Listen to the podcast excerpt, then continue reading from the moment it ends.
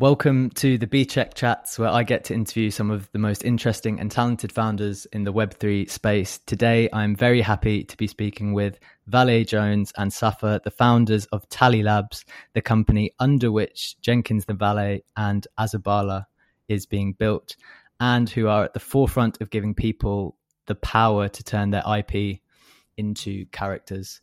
Guys, thank you very much for joining me today. How are you doing? Doing great. Thank you so much for having us. Uh, that was that was one of the most kind intros I think we've ever received. So we really appreciate it. Great. So the, one of the one of the main reasons I was just telling you guys off air that I really really wanted to speak to you was because um, I actually did a podcast with Spacewalk, who I know both of you are familiar with, kind of runs his own podcast and newsletter in the space. And there were so many questions which I started asking him that he was just like, do you know what? Maybe you should just speak to the guys yourself because he was like gushing about the projects and the way that you've gone about building them and sort of saying, like, I don't know, the way that you keep the community engaged, the way you do these sorts of things. And I was like, I was constantly asking, well, why do you think they went about it like this? Why do you think? And he was just like, I think this, but you know, maybe you should speak to him yourself. And I also know Filmbook, who I know works with you guys now. And so I had to message Filmbook to be like, look, I would love to speak to you to find out more, kind of from a founder's perspective, how you've gone about building this community and your products. Because I think, as we kind of just noted as well in space, there's so many people and so many types of projects going on, and um, it's it's it's very difficult to keep a good positive sentiment in space over a long period of time and you guys are definitely up there with uh, have, having been able to achieve that so I was one just going to ask. Go. One thing I will say is if there's anyone outside of Tally Labs that's like qualified to speculate on what we're up to, I don't think there's anyone better to do it than Spacewalk. He is like sometimes he'll say things and we'll be like, "Oh, are you like in our meetings somehow? Like, are you flying wall?" Like he just he spent he he just gets it. He's a really sharp guy and has spent like a lot of time digging in, and and we're grateful for it. Yeah, I really like having conversations with him because he sort of he, he the the thinking that he does he's like trying to push the space forward in in the thinking um and i guess that's what you know one of the main things you guys are trying to do as well um one of the things that he constantly mentioned was how you were had a really great understanding of the community and just kind of taking it back a little bit what what in your backgrounds kind of prepared you for this space do you think? Yeah. Um, it's super interesting because you know and, and we and we we should give our backgrounds and talk about them. I'm sure there's some professional experience that that we've both had that has helped us. But um beyond that uh we're community members you know like like we we didn't come into this space uh thinking about how to start a project or how to make some money or how to drop some nfts we came into the space because we really believed in it. We uh, thought that that participating in Web three, owning NFTs, joining communities, uh, hanging out with people on the internet was like the type of stuff that w- we like to do. Um, Safa and I are childhood best friends, and so we always, you know, have done stuff together. And I think that probably the most important thing, um, and even beyond like our professional experiences, is that uh, that starting as community members and and having you know been in those shoes for so long, so that when we do work, um, obviously through Tally Labs, the first thing that we always ask ourselves is how we would feel about that as a community member. And and you know now we're super fortunate to have such an incredible community that we don't only need to ask ourselves, uh, we can we can ask and respond to what our existing community wants as well. What what were the first communities that you joined then that you really enjoyed being a part of and it kind of made you think okay there's something cool about just being in this community um i think like most people top shot was like sort of the, the first and, and, and top shot has like you know a good community but I, I wouldn't necessarily say like i or we were like drawn to it for the community i think we were sort of drawn to it for like the use case of like digital ownership and being it being served to us through something that like we're both passionate about which is basketball but obviously, from Top Shot, you go down the rabbit hole further, and you know you get rugged on a bunch of projects, and you buy a bunch of stuff that's nowhere to be found now. Uh, but we were both sort of fortunate. I think a lot of people in the space who entered around that time were just like, frankly, like lucky, right? Like we sort of came in right as like apes and NFT Twitter were like talking about apes, and you really had to, um, like you really had to try like not to scroll your timeline and see stuff about bored apes, and so um, we were fortunate that it was really like one of the first communities that we sort of immersed ourselves in um, and and became sort of like fell in love with right in terms of just like the support and the passion and um, we'll never forget like you know upon purchasing an ape back then it's like your dms are just Im- immediately flooded with welcome ape noises welcome brother like it's just it was a whole thing and and uh, it was really exciting you know for us and and uh, it's funny they had the spaces last night celebrating a million followers and the, mm. the most common thing that i saw on the timeline was wow this like the vibes and how good this is feels like early BA. It feels like a year ago, you know, 15 mm-hmm. months ago when, when people were just excited and celebratory and, and happy. Do you think, because one of the things I always reflect on, like I saw all the ape stuff happen and just didn't participate because I really didn't, I had no, I mean, I was interested in the space I'd been in since early 2021 and I'd come in for buying a bit, a little bit of art every now and again. But I didn't necessarily see any precedent for something taking off to such the degree that that did. Look i know it's easy in hindsight to say that you're kind of genius investors and um, kind of having your p- pulse on where things are going but when did you think even with the bored apes in particular that this was going to go to the to the moon in in the way that they did? Or did did you even think that uh, I would say definitely not. like we we're not genius investors. That's, that's the honest uh, answer. yeah, totally right. Yeah, yeah, yeah, yeah, yeah. Hold on, can we rewind so I can smart? I'll edit that out. yeah, perfect. No, but but I think like uh, you know we what we noticed was how passionate the community was, and um, my background uh, is is in software and product management, SAFA comes from a brand strategy, uh, creative marketing background, um, and both in both of those fields, community matters a ton. And what was happening with Bored Apes in in April and May and June of 2021 jumped out to both of us as as a thing that felt really special. I don't think anybody could possibly have imagined that the the the bored ape NFTs that they purchased would end up being worth, you know, close to half a million dollars or anything like that. Um, and I think what, and you know, you actually see that the proof that no one believed that was clear as the total. You know, there's a time early where where what what the community paid attention to was the unique owners, and unique mm-hmm. owners like continued to climb.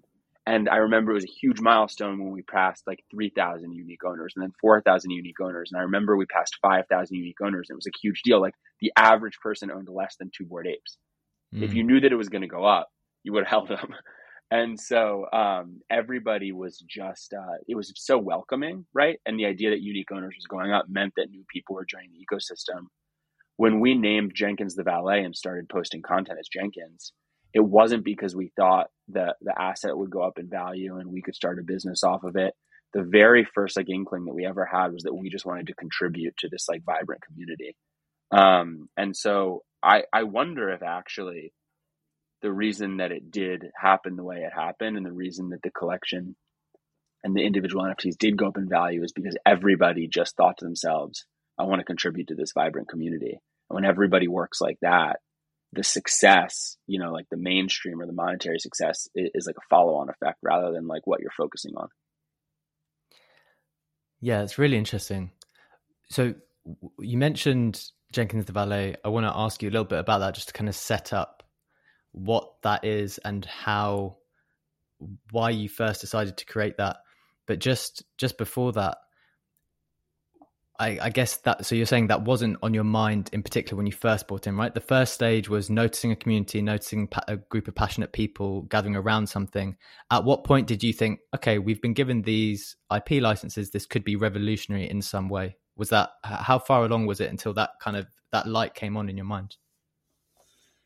I think the light came on fairly quick. Obviously, like we chose to do this with a bored ape, right? Because they had been the ones to pioneer, and and of course, like everything that we do you know we like to have the mindset of like what if this goes exactly as we hope it does? That that mm. still today right? Like with with features that we drop or you know you know different community stuff. Um but obviously i think at the same time we were also like viewing it as a creative outlet and and trying to i distinctly remember we were both sort of saying to ourselves like let's just try and do more stuff like for fun without massive expectations. Um but uh, but we were sort of intentional about obviously choosing a project that not only had a great community but had really awesome commercial rights and and sort of we were hell bent on like exploring those and really pushing it to to the boundaries of like what it could be. Um, we saw a lot of people you know putting their ape on on cookies, on wine, on merch, and and absolutely no disrespect to that, but we felt what if we actually went a layer deeper and like built a real character, did real exploration, gave him a real voice, and like brought people into this world before trying to do any of that and before trying to monetize it. Um, so we were very much like in that space for a while where we were just like, let's let's explore this, let's build this character, and like let's make Jenkins as widely known as we possibly can. Um, and then really from cool. there, the opportunity of a project sort of like come into focus. Okay, so we started with like a Twitter character who was, I guess, tweeting about his or just building that character in a particular way. What what? How did you decide what type of character he would take on, and then how did the writers room NFT come about after that? Yeah. Um, how how you decide on the character is sort of a funny thing. Uh, the the one of the things that I think we think is really special about what Yuga Labs did when they created the Bored Ape Yacht Club is that at the time really the most popular NFT avatars were CryptoPunks. Yes. Bored Apes were like a step up in le- in terms of like the fidelity of the artwork, and so uh, many of them look like they have stories to tell because of because of their like cartoon nature and what they're wearing versus pixelated art. Um, we love punks. Punks, punks, you know, are are iconic, um, but they just are different than than bored apes. And uh, Ape seventeen ninety eight, uh, who is now Jenkins the valet, uh, he looks like a valet you know the outfit like he is there's just no ape in the collection that that looks more like they would be uh out front waiting to like grab your yacht keys than than that ape and um my my i studied creative writing um in college and and you know never became a professional or anything like that but but but write every day. And uh one of the things that i think is really special about writing and, and even folks who don't like write you know fiction or anything like that probably still have this experience if they if they you know journal or, or write their intentions or anything like that. But when you sit down and you like start to write you don't necessarily like have anything in mind. You just go mm. and uh and and Saf and I had this idea about uh, a bored ape that could be a character. Uh this ape looked like the valet.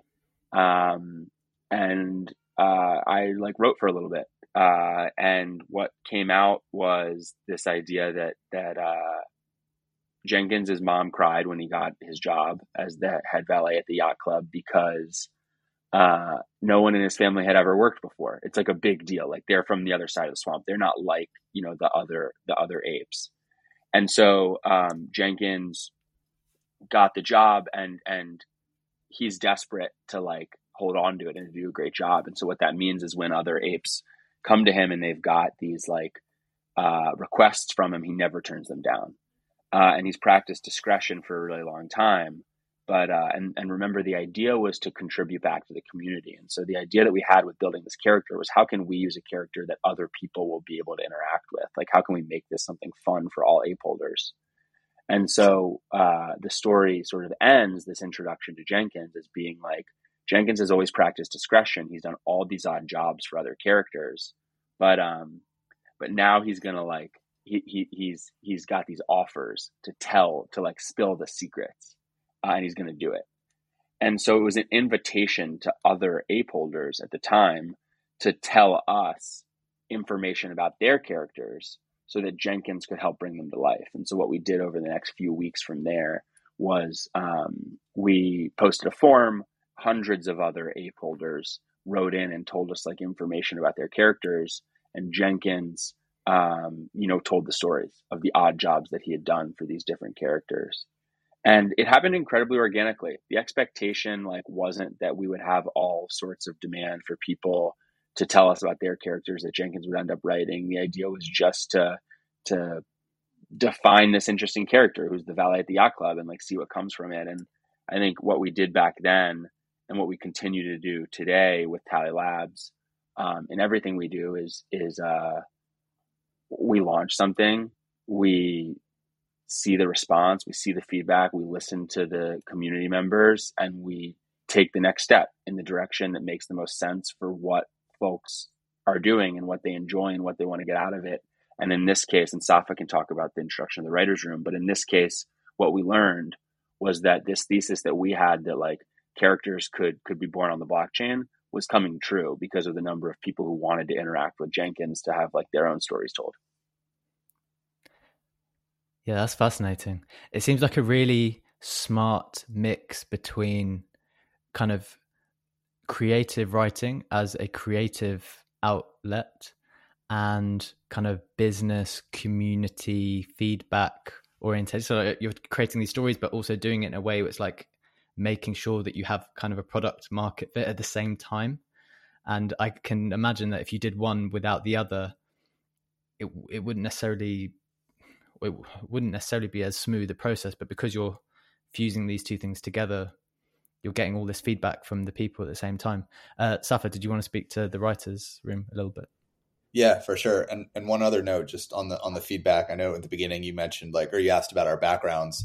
I think um, uh, while VJ is like a million percent correct that a lot of the mindset that we have was formed through just like being community members.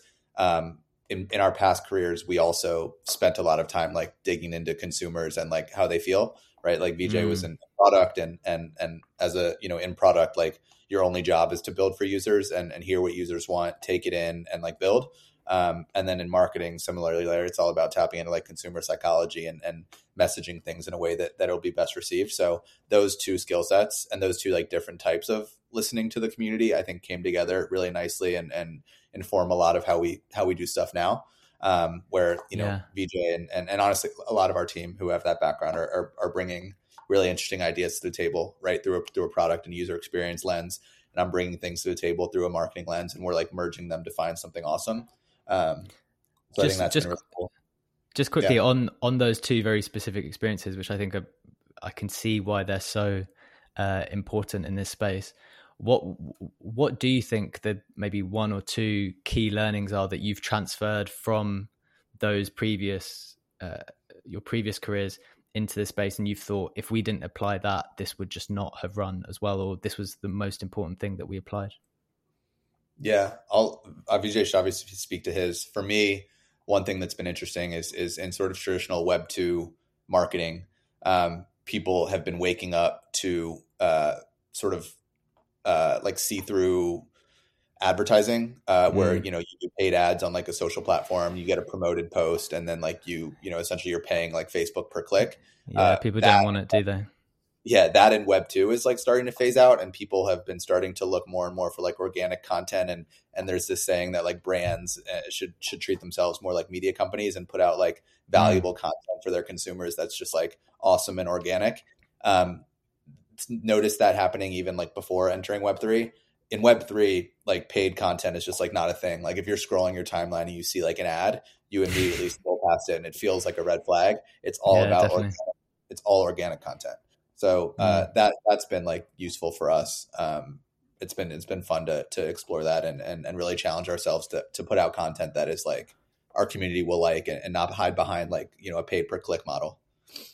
It's been a blast to do too. Like it's fun, you know, when when you when you uh, when you start to think about what it's like to to communicate in that way, uh, like the possibilities are endless because because everything becomes a story, which is really fun.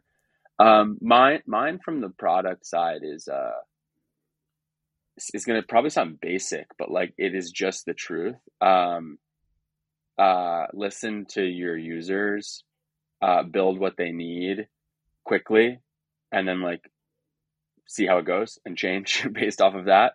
Like that, that that's the model uh, it's really hard to convince yourself to do something. Or sorry, it's really easy to convince yourself to do something otherwise because there's always like a million pressures to do something else. Mm. But if you just stay true to that, then you have a great shot. And uh, and and by the way, like it really is so much easier said than done. There's not a day that goes by where where and we have a we have a team. I am I am far from the best like product thinker on our team. Um, uh, we have an amazing head of product who goes by Robes and an amazing head of engineering who goes by OP who are who are incredible. Um, there's a, there's not a day that goes by though where where you can't be convinced to do something else. And so I think just as we we try to always remind ourselves that uh, we're here for our community members. They tell us things and they take actions that give us feedback, and we need to respond to that feedback. And if we do that over and over again, we'll be successful. Yeah, I think I mean both those make a lot of sense. Like my my reflection on that, and we will get to the NFT, but I'm just I, I want to dive into that a bit more because one of the things I think I've noticed about your community more is that you've managed to build up this positive equity where I, I know on one level people think you you might be able to like make something change, make something change, but if you do that too much, then in this space people are so damn impatient, um, and just the attention spans of people in the space is is difficult to maintain, and if you take too long, then that's also difficult to mm-hmm. maintain. Mm-hmm. And so I just wanted to ask like how you've thought about these periods of time where maybe nothing is happening to like what you've managed to do to create a community that is like nah these guys these guys have got it. Like we're okay with them taking some time because that is definitely not the case in many other communities who either lose face or attention for whatever reason. It sounds cliche but i think we we uh, we just do it as as if like we would want it to be in the exact way we would want it to be done to us like if we were community members. Um, when things are great and there's like massive announcements and like our NFTs are flying off the shelves, we don't talk about floor price. Um, when things are like horrible, and things are never horrible, but like when things are slow, uh, we don't like we don't talk about floor price. Like you would never be able to tell. Um, I think when we make decisions, potentially decisions that like have an impact on the product, we go to really great lengths to explain like the rationale behind the decisions um, mm. in like really long medium posts, explain why we felt that it's the right decision for the community, uh, potential other options we were considering. We never just like drop stuff on on people and surprise them. Uh, we do our best to to to you know bring things to a vote like when we can. You know, and a good example is like the podcast community. Um, and then also we were just like fortunate in that I think we went to market as like a utility project in a sea of like PFPs, and it really forced us to to think about how we can be different and how we can um, how we can you know make it a really awesome experience for people like in between sort of like tentpole announcements. Mm. Um, and it's you know it's probably one of the things that we we we stress about the most, right? We have an awesome community, but we want to deliver things faster. We like we want it we want to deliver them ASAP for people because we do have such an awesome community. But we also try and let them know that um, like we're playing a really long game, right? And, and five years from now, uh, a, a difference in a month may not feel like like a ton, and we we owe it to them to like bring the best possible thing to market. Yeah. Yeah. There's also this. There's also like a couple levels to it. Like we we listening to your users and iterating as quickly as possible is the key to I think like um, shipping good products. But it's all happening within a mission that has not changed since the day we started writing as Jenkins the Valet which is that characters and stories and worlds and really like the next huge franchises will come to market on the internet first and that communities will craft those stories together. And our community believes that too. And uh, folks who don't believe that have like have have left the community. And folks who do believe that have joined the community. And we all agree that that's what we're trying to do. How that happens, how you go from, you know, today to a decade from now, there's dozens of different paths and many of them have dead ends at the end. And our perspective is that listening and working with the community and watching the things that matter most to them is the way that you keep taking steps forward and not hitting a dead end. But we're still constrained within the vision that we all share, which is that that this is the way that the best stories will be told you know in the future and so i think when we when we come from that place of agreement um, it's not like we're constantly pivoting and like you know there's always a new interesting thing in the nft space we're not going to like grab each of those things and, and confuse the community about what we're here for. We're here for a very clear thing. Within the scope of that thing, how we get there, you know, inevitably will change.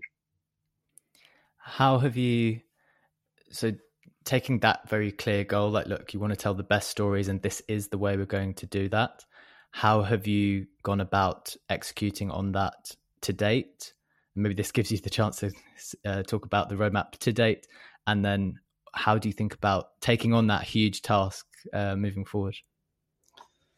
I think it you start by even defining like what a story means, and I think we define mm. it as like something slightly different than than others. Like we consider a story to be like more of a holistic experience that sort of like follows you as you interact with everything that we do. It could be that you see something on Twitter. It could be that you see something on Discord. It could be an interaction you take with like a product that we build. So uh, we think the story like doesn't. It's not just sort of like you passively consuming things that like we write or animate. It's it's like everything, and, and ultimately, generally, all of the stories that we tell culminate with like a software experience that you interact with to really bring it home. So I think we're one of the most unique companies in the space. We always say it's it's hard to be a storytelling company. It's hard to be a software company. It's like really hard to be both. But if you can be both, then like I think we think that it it, it raises the ceiling of like what you can accomplish. Um, so I think we're like highly collaborative between all of our different departments. I think we're one of the only companies in the space where you have a head of story who's a Netflix screenwriter, you know, on a call with a head of engineering and a head of product with like consumer tech backgrounds. And and and the type of company culture we have is that um, people have their lanes, but like good ideas can come from anywhere, right? So story might have an awesome idea that might spark something in product's mind to go build. Product might have an awesome idea that story then you know builds something around. And so I think it's it's like that culture and it's that sort of fusing of like software and, and understanding that when you build awesome stuff, like you can tell better stories. Um, and and really iterating on what that looks like. I think that's that's one way that we've we've sort of accomplished it, or or hopefully are on our way to accomplishing it. How are you finding that difficulty? I, th- I, think you both said that neither of you are from tech backgrounds necessarily. So, knowing that at least, uh, kind of, if you think of your company as two components, part story, part software, what have the challenges been leading a company that is at least half something that you're not like fully familiar with in that respect? Yeah, uh, so neither of us are software engineers, but both of us have spent our careers in technology, um, and and certainly in you know in product management, your entire job is software development. You're just not writing the code. Um, we uh, we're really fortunate. I mean, our our head of engineering, um, OP, is is a really special person um, and and he's uh, he's talented. He's an incredible software engineer, um, and he's an incredible communicator. Uh, he works really closely with our head of product, Robes. Um, he works really closely with us, and we we all um, we prioritize everything we do uh, about what's best for the community member, what will you know make the best story, what will make the most engaging experience and we have all the trust in the world in OP that uh, it will it will be built to deliver the experience that we've defined together. Um, there's a there's a way that you work with with with in software engineering, um, and not everyone who works in that process is writing code, but everyone who works in that process has a role that helps define like what something will be. And um, we're fortunate to have had that work experience before starting Tally Labs so that we know how we all fit together. What what about the other? Because you've made some interesting hires in the sense that, and this is something I was speaking to Filmbook and Spacewalk about how you you went for. Because I guess the as you said completely rightly that there are, the people that you put in the places means that you're able to concentrate on X while they're just off doing Y, mm-hmm. and you've got trust in them to do that.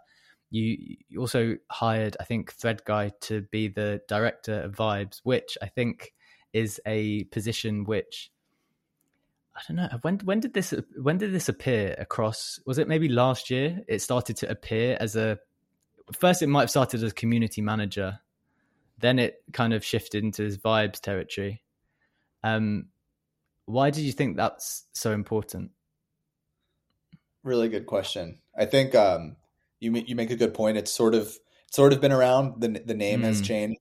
Honestly, like the level of respect that like the position deserve mm. is, is getting, it's like changed and is is is fully you know the space is fully realized that that it's important.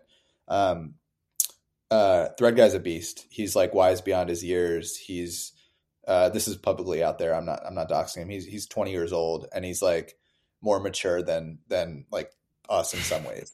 It's crazy. Um, I was a knucklehead when I was 20. So um, 20. 20, yeah. Yeah, he's yeah. a beast. He's like super driven. Um, he just he just gets it. And um, I think the first director vibes that comes to mind for me is Dees from Fractional, who really yeah. sort of like pioneered the position. Um, mm. But the space is just like all about vibes. It's all about shit posting. It's all about like taking the current events of the space and sort of translating them into like a fun way that resonates with people. Um, and especially you talk about you know how as a community we keep our folks engaged and entertained during like slower eras it's or slower periods it's through vibes right? It's through engaging them and a number of other things. And so having someone like tg who's whose primary focus is to think what does the community want? And how can how can we give it to them? And how can I stay tapped in and, and just provide good vibes is like is just really invaluable for us. And so um, we give him a lot of a lot of trust and um, and and know that he uh, he's he's gonna you know he's gonna do what he does and and, and requires like very like we would never even try and like tell him what to do because he just gets it so well. Um, so we uh, we met him. He, he's now not thread guy. The first thread he he ever wrote was on Jenkins and Tally Labs. Oh, was it? his, his PFP was a Gvol before it was a mutant, and he had like a couple thousand followers.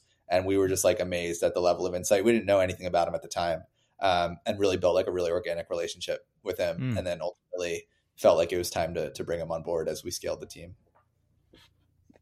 Thread guy is um is, is like one of the most special people I've ever met. Uh, and and and I I want you should talk to Thread Guy. You know, in yeah, the, in the train of of of, of yeah. baseball says Doug Dawson. But I, I think actually you know having conversations with with with uh, honestly any member of Tally Labs would be would be um, probably fun and an interesting perspective. But I won't tell too much like personal information about Thread Guy, but but we've obviously gotten to know him quite well as he works at Tally Labs and. Um, Thread Guy is that classic example, and I can't believe it's all at 20 years old. He's that example of uh, uh, like an overnight success taking like a lot of time. The mm. the hmm. stuff that Thread Guy was doing before he even got into the NFT space, like trading cards and all these other things, where the story is so clear, and you're like, wow, this guy was hustling, like, and he was learning, like in high school and like all the way through, and and sneakers and you look back and you're like it all makes sense. And it, each thing built upon the next. And it's like i don't know. I mean the the uh he's exactly like that that story of folks just hustling and grinding and building skills and then like one day it happens. And and for him it happened you know when he bet on himself to to drop out of school and and and build his account. And his account obviously has now i think he's got what like 75,000 followers. And and yeah. that's the beginning for him this is okay. This is an interesting question that I just thought of. Um, when you're trying to, because obviously it seems it appears to be crucial to find the right people, and clearly you're blown away by Thread Guy and have awesome things to say about him. I'd love to have him on to tell his story as well. Um, what do you look for then? Because you, I, I don't know at what stage you maybe started building this organic relationship, whether that was kind of before the success that he's now kind of achieved and the notoriety. How how influential do you think the numbers are? Well, like when you see someone with seventy five thousand followers, they obviously are far more. They're in a far stronger position at that time, and you might start to think, okay, this would be a good hire because they have the numbers, right? But do do you think that you're able to see the potential in those people far earlier? Do you think that's relevant, or do you just throw all that stuff out the window and be like, look, we we think we believe in your story, we think that's good and you, we think you'd be a good fit? I think, uh, you know, followers are like a bonus. And if you have them, that's like awesome. Uh, we would, we would never, I guess the Thread Guy's position is a little bit unique as a director vibes. Like you want, mm. you want someone for sure, like with, with a platform. And I think most of them do. Um, a good example is like OP, our head of engineering, who, who VJ just mentioned, who's like, uh, just so essential for our team. I think created a Twitter like after we hired him. Um, so it's like definitely not necessary at all. Um, yeah. One thing that that I do think the team does really well across all functions is um, we all like tweet tweet a good bit, and we all tweet insight into Tally Labs, why we do what we do. When we launch new products, we we talk about the process that we you know we launch them across functionally. Um, so I do think that that level of like um, of a, of like glimpse into an organization is is important, and it's sometimes important to do that from like non company channels just to really like let people in, and and we love that transparency. So I think it's it's definitely something that that we do at Tally Labs, but um, there would never be an instance where like we have an awesome candidate who like doesn't have a lot of followers, and we would we would say no. Um, uh, um, yeah, if that answers your question, I think like yeah. having them is great, and like it's another outlet to speak to the community, but um, but by no means like a requirement.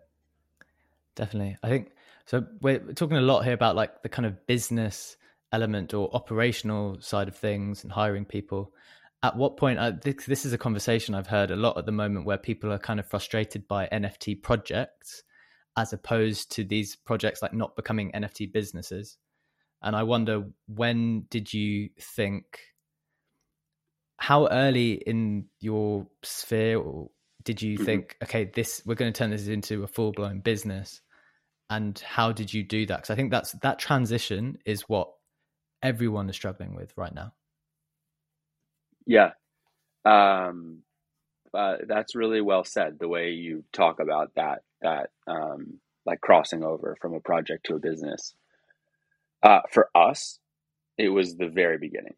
Um, at, at, we posted the stories as Jenkins. We the first origin story. Then we posted a form. Hundreds of apes wrote in. They wanted us to tell their story. We continued to post stories. They continued to go well. And it became clear to us fairly quickly within weeks that there was an opportunity to do something that could have like greater scale than just posting content onto Twitter. Um, that was that was how the idea for the writers' room came up. And and Saf and I, ha, you know, are both you know fairly entrepreneurial. Um, where we love business, like we you, you know we care a lot about it. We couldn't imagine like if we if we weren't doing this, we would be doing something else. But like, you know, thank goodness it's this because this is like everything to us. But uh, I think, you know, I say that because we, from the very beginning, we, um, Safa mentioned earlier, I think like we, we often ask ourselves, like, what if it goes right? Like, like what if things are, are successful? What would we want to be true? And so, uh, we were incredibly buttoned up on legal, on accounting, um, you know, incorporating the entity, uh, imagining all the things that would have to be true about uh, a business. And we made sure that that was good to go before we before we really ever even started to to outwardly market the concept of the writers room.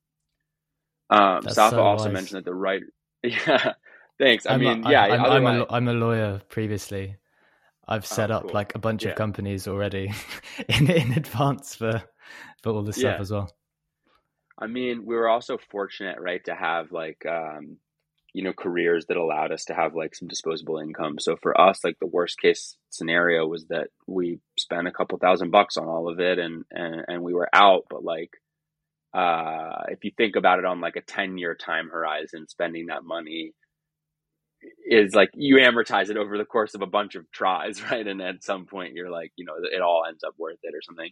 Um, and, and so for us, we, we just knew from day one that we wanted this to be a business. And Safa's point earlier was that, you know, we were like a utility project in a sea of PFP projects. Hmm. The utility project was this gated writers room. The gated writers room was this place where people could collaborate to like make content. That was just like the MVP of a broader vision that you now see sort of beginning to come to market at, at its next level of fidelity in Azurbala and in all of the other things that we're doing. And so the the writers room was always the first and like the genesis project that came from an NFT business rather than an NFT project that may or may not go well that we had to then figure out like where mm. does it go mm. from here. Yeah. Um yeah, I think I think the you know just preparing for like and planning for like what if it goes right, how would you want this to be set up is really the key. That's so so profound in a sense because it's also in a way it's kind of so optimistic it's just like you know in a way you wonder why like why is everyone not thinking it's going to go well like if this was to go well would you not want this stuff to be protected under you know incorporated properly as a company, you're going to have all the liability on your head. If you've got business partners, there's going to be like, how are you going to split it up? Are you all individuals? Have you kind of got some weird corporate um, joint partnership? It just it takes care of it. But I guess people don't want to do that thinking, and sometimes it can slow business down. And actually, this kind of goes on to my next question, which is how I I can see how it's slow business down when it's people who you don't know and you're kind of teasing out mm-hmm. partnerships and be like, "Can I trust you?" This and that. So, how influential has it been for the two of you uh, having such a long-standing connection in being able to go about this together? Yeah, I mean, we're we're best friends. Um, like I, just like in my head right now, I'm, I can think about the third grade and and and being together and uh, what that meant and what it's always meant to us. And our our corporate council in the early days like before we were even a company but we were setting all this stuff up we we sort of had some questions for each other. We had a uh, he was he was setting up the entity and we had some questions for him about what it would mean and and um, uh, his answers like didn't really matter to us and we expressed that like like like the specific thing we were working through. I don't even really remember what it was but he said you can't litigate trust. Um, and, uh, and that's the, that is us. Like it, it, yeah. uh, I don't ever worry about any of it because, because we're best friends. Like, and, and that, that, that supersedes all of it. And that's wrapped and shot through the entire business. Um, and it, some people might say like, don't go into business with your friends, but, um, they haven't gone into business with Safa. I see what you did there, VJ. Uh, um, uh, check that that's uh. Do you care if I say it? No, that's fine. No, no, no. That, that's a that's a uh, that's a, a quote from uh, the best man speech that I gave at VJ's wedding uh, ah. about two months ago. Except Safa was replaced with VJ. It was smooth as hell. Very nice, off the cuff. Uh, yeah, no, I mean, I, I think the point is is not lost on anyone. Like when I was speaking to, it's one of my biggest takeaways when I spoke to, I met Mando and OSF separately, and they also were very good friends from, uh, from from work pre- in their previous lifetime. And one of the first things Mando is like, you've got to find someone, man. Like you've got to find someone to do this stuff with because it's just so hard to attack this stuff alone like to try to build something substantial in this space with the way things move it's just like really really hard um and so yeah i, I fortunately did actually meet someone who I, I got along with very well but awesome. i can but i can see how having this long standing relationship where you just don't need to question certain things it's just like that's got to be a huge huge advantage yeah it's it's made its way into like the culture of the team too like like mm. everyone on the team is really close and really tight knit and and you know I think friends for life. Um, and I don't like I don't want to say that like that's because of us. I think it's because of like the awesome people that, that that we have on the team. But certainly, um, it's it's I mean it's it's it permeates throughout the whole the whole company, top to bottom. Yeah, I can I can see that. Um, so you you just mentioned Azurbala again and this kind of focus on storytelling. Um, what what can we expect as as you've kind of move into this next stage of the development of your business? Yeah, I mean, on Azurbala specifically, uh, our hope is that you can expect like a merging and a meshing of like community and and team in a way that like you haven't before. Um, you can you can imagine, you know, uh, well, one, we have an incredibly active base of, of holders. I think it even exceeds what we expected it would be at this point, right? Like PFPs are not live yet. There's, you know, 50 to 60 characters that have been created, businesses that have been created, and, and ways that people are bringing Azurbala to life in their own way using like, you know, Midjourney assets that they're posting on Twitter. Like it's, it's crazy. And so we're seeing that and we're thinking, okay, how can we build for these folks? And that we believe mm-hmm. like when you, when fan fiction isn't this like thing that's cast off to the side for the sake of like official lore, but rather it's things that sort of like um, build on top of each other, and and mm. we can mm. take inspiration from them in the same way that that they do from us. So I think you know you can expect it to be like a real sort of community generative world where the things that the people do uh, and the characters that they build and the business that they, that they create actually feel like they're having real impact on on Azurbala rather than like it's just kind of this thing that's happening on the side.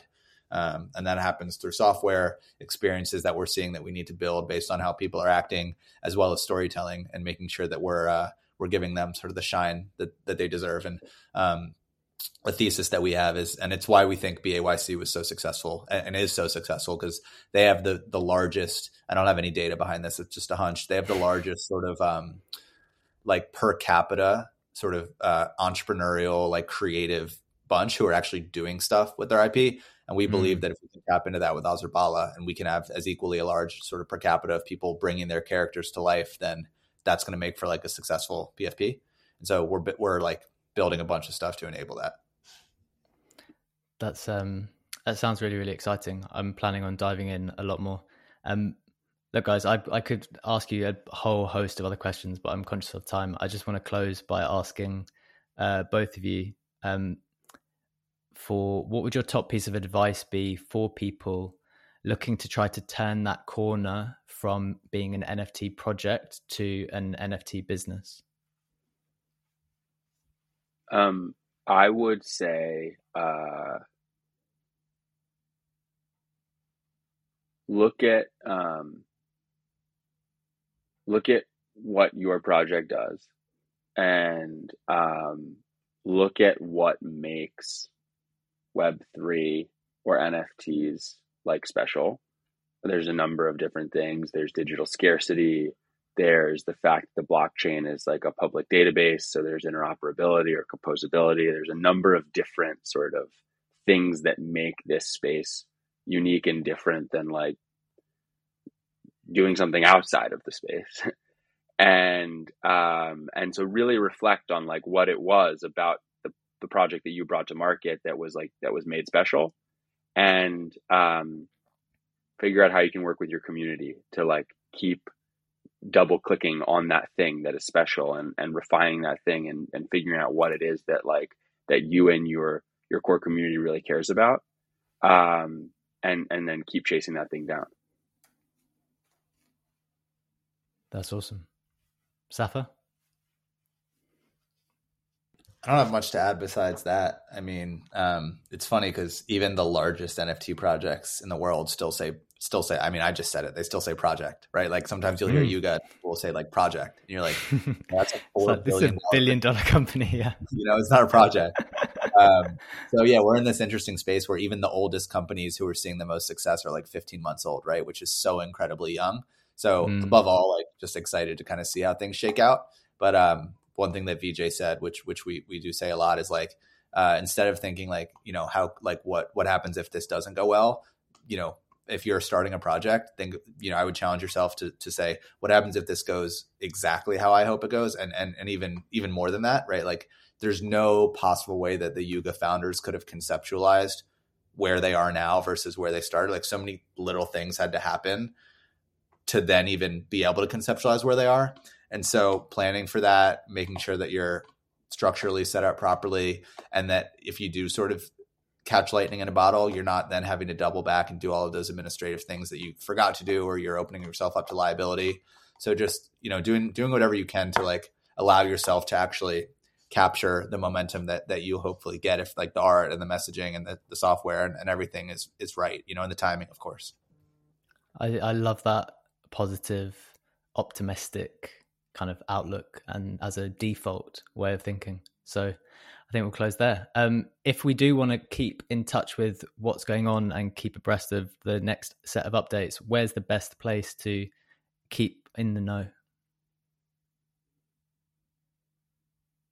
Um, Jenkins Valet on Twitter, uh, at Azurbala on Twitter with one L. There's a current currently an imposter with two L's who's who's who's sending people to a malicious link. Um, there's Discord accounts for both um, jenkinsvalley.com, azurbala.com, uh, at Tally Labs NFT. Um, we have so many Twitter accounts. I could go down the list and give you every Azurian legend, Good Boy, the Mutant, I think, but I won't. I some some someone tweeted at us this morning, and they I tagged. I, I think there were like five Twitter. Yeah, yeah, yeah. yeah. Like how many Twitter accounts do you have? It was like at least ten more that you didn't tag. yeah. All right, I'll I'll, well, I'll put all those main ones in the in the links so people can check it out. But appreciate the time, guys. Oh, and, really great conversation. And, and at Valet Jones and at See Ape Follow Ape as well, which I forgot to mention. Absolutely, I'll include both. Thanks a lot, guys. Great convo. Thanks, BCheque. Thank you. Thank you.